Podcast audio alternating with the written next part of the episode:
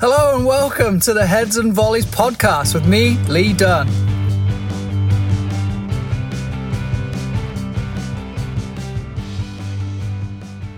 This episode is truly going to reflect the title in maximizing time that it should be a fairly short one and the idea of it is really to help us maximize the contact time that we have with our players and part of this comes from just topics and conversations with other coaches and reading what other people are talking about in terms of the actual contact time that they have with their players and either learning to maximize or perhaps fine tuning things that they're doing or perhaps not doing to really maximize the time but maximize the impact of the practice too. And if you think about what a typical practice looks like in terms of a skill based practice and warm up that all kind of builds and builds and builds until it ends up in a scrimmage. And then you consider that a lot of the time a scrimmage is deemed to be only played or only valid if the players have been good or if they've done what they've been told to do or the coach perceives that they've actually done well so they deserve to scrimmage, quote unquote, deserve to scrimmage. And I've seen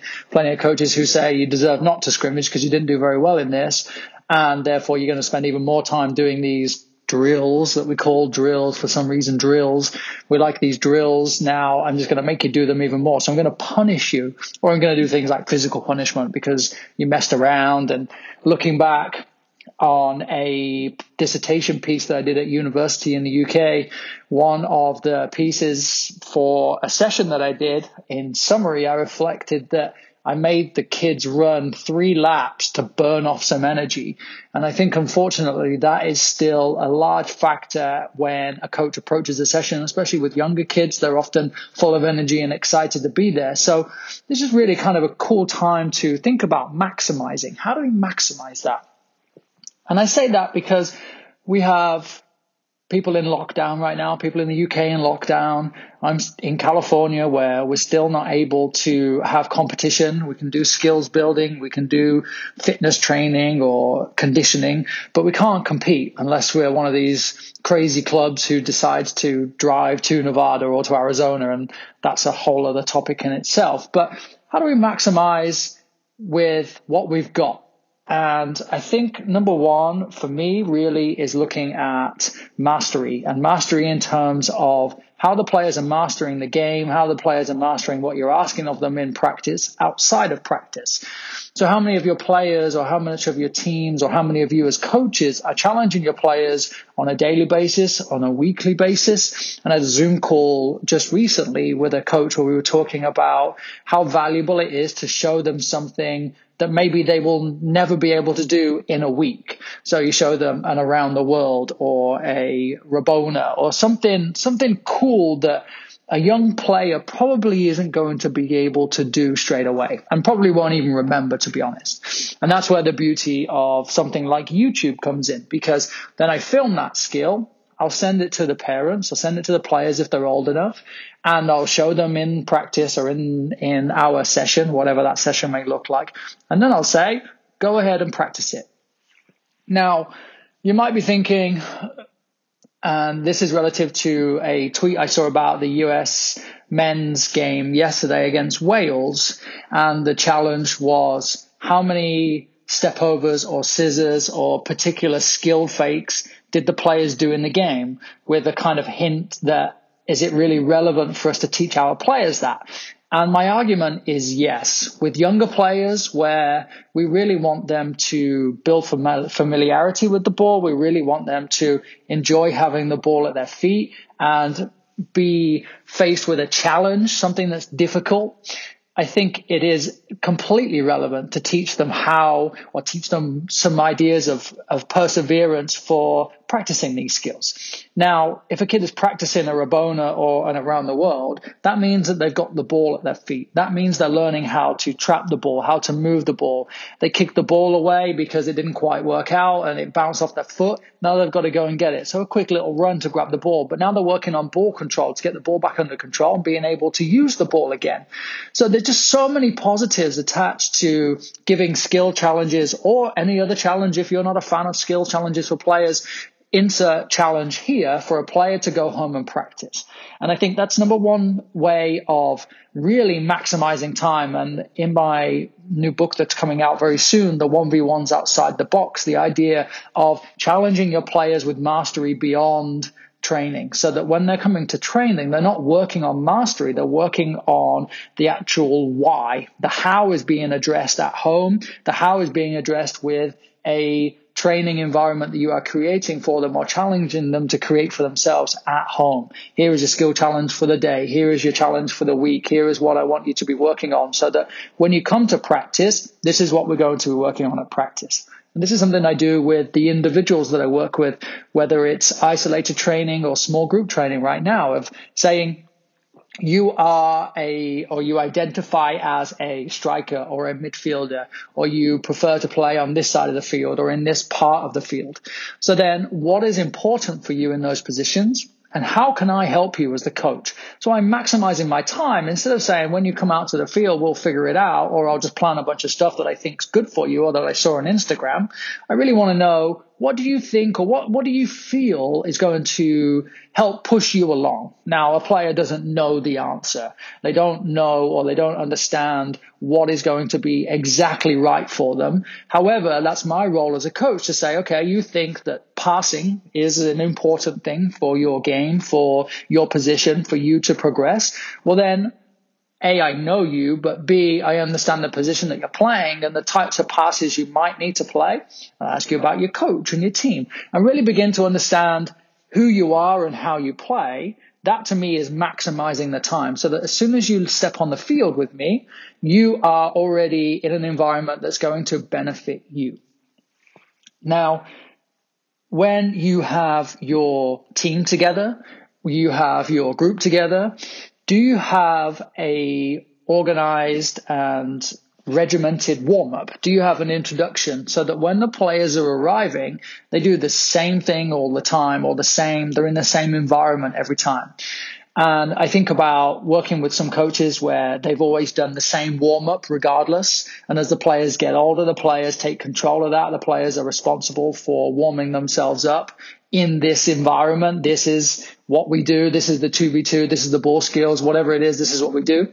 I've gone the other way where I've said as soon as you get to practice, there is a scrimmage and we go all the way up to 3v3 and then we start a second field and we play 3v3 and this is our warm up, which I think is really valuable for younger ages because it's an immediate activation. If I think back to myself um, teaching lessons for my dissertation at university and making kids run to burn off energy, this is everything that I'm encouraging people not to do and one of the ways that you don't do it is by having scrimmages. Now, that said, in California, of course, scrimmages aren't really something that you can be doing right now unless no one's watching. And I know there's plenty of people doing this. But if you're in another state or another country and it's available to you, then I think there's, there's enough people out there that will argue that you should be scrimmaging as soon as players arrive. Older players may need to warm up, but you build in an organized routine. You think about things like the FIFA 11 plus, where it's the same movements then you build in this situation for your players that maybe you have captains, maybe you have it already set up, maybe you have a brilliant training complex where you spray paint the markings on the field. So they always go through the same markings every time before they even step onto the field with you. Now you're building this pattern of movement, you're building this expectation, you are maximizing your time because your players are arriving, they're warming up now, something else that's really luxury if you have the ability, for example, you may have two sessions back to back or you start at training at five, but you get your players there at 445. Now we're really maximizing the time and getting an additional 15 minutes of messing around. I think we'll be honest and say that messing around is valid for young players. They like to mess around. They like to spend ages putting their shoes on. They like to do whatever they're doing. I trained a kid yesterday who had to put Gatorade powder into his water bottle, which took a really long time. I was really surprised at how long it took, but it was quite entertaining and he was there early. So he had a couple of minutes and that's what he chose to do with his couple of minutes, then absolutely fine. You fire away, kid. I'm going to actually enjoy watching you do it. But now I'm maximizing the time because as soon as the session starts, five o'clock, we're on the nose, we're ready to go straight away. Now, if you have older players and perhaps you've been locked down again or you are still holding Zooms with your players, what a great time to introduce the idea of a collaborative warm up, a team warm up, a team idea that this is what we're going to do when we arrive at a game or a training or both situations, perhaps. And then you spend the next week or so over Zoom as a team in perhaps breakout groups where everybody creates an aspect of a warm up or an aspect of the training environment that everybody agrees on or that we collaborate on. And then we all have buy in on what this is going to be. Now, as a coach, there are some specifics that I want in there. So I might break it down and say across the team, there's going to be three groups. This group is going to be involved in the stretching or the dynamics. This group is going to be involved in a conditioning element and this group is going to be involved in ball work. And they may have crossover. They may work together. However, but I'm making sure that I get the topics that I want in there, and then the players are going to be creative and come up with whatever they want. Because ultimately, if I'm on the field and I'm watching them warm up in a warm up that I've created versus a warm up that they've created, I would expect them to have a little bit more energy and a little bit more excitement for the one that they've created.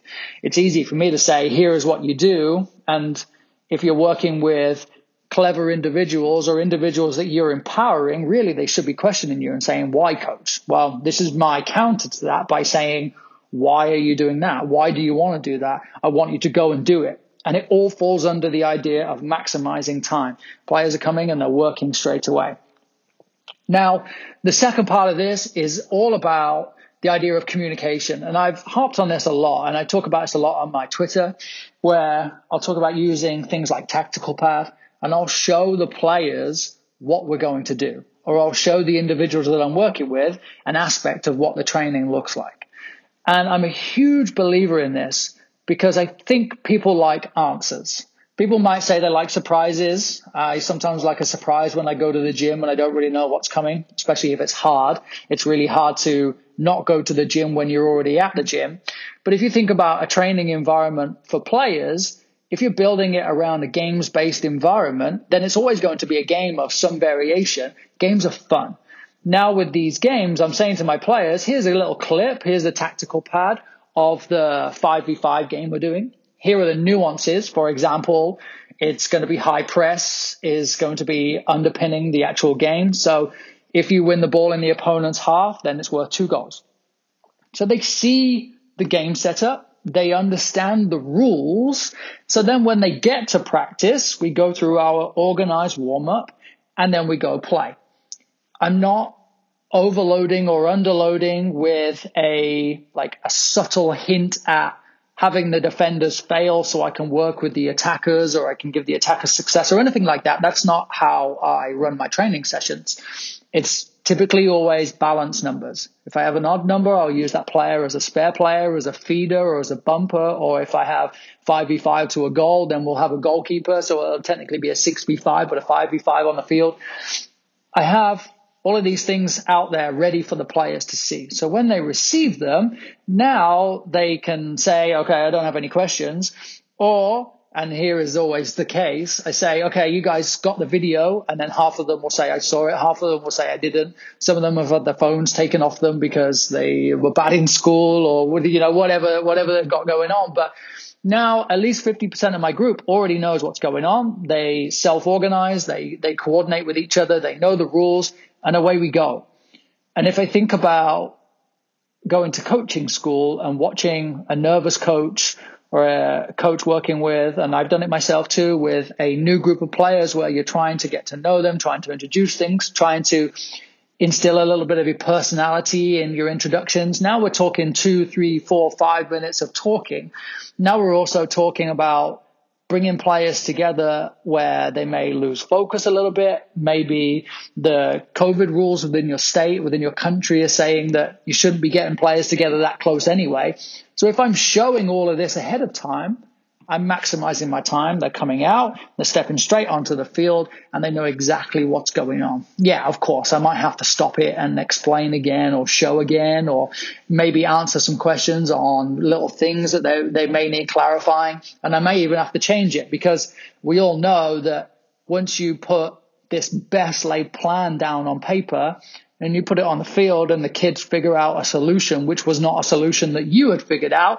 And now they're just completely ruining the plan of how you wanted to press high and then the other team is just beating them from distance so they can't even get close to press. Now I've got to make changes, but the game is going on and I'm able to organize that session whilst it's still going. I am maximizing my time.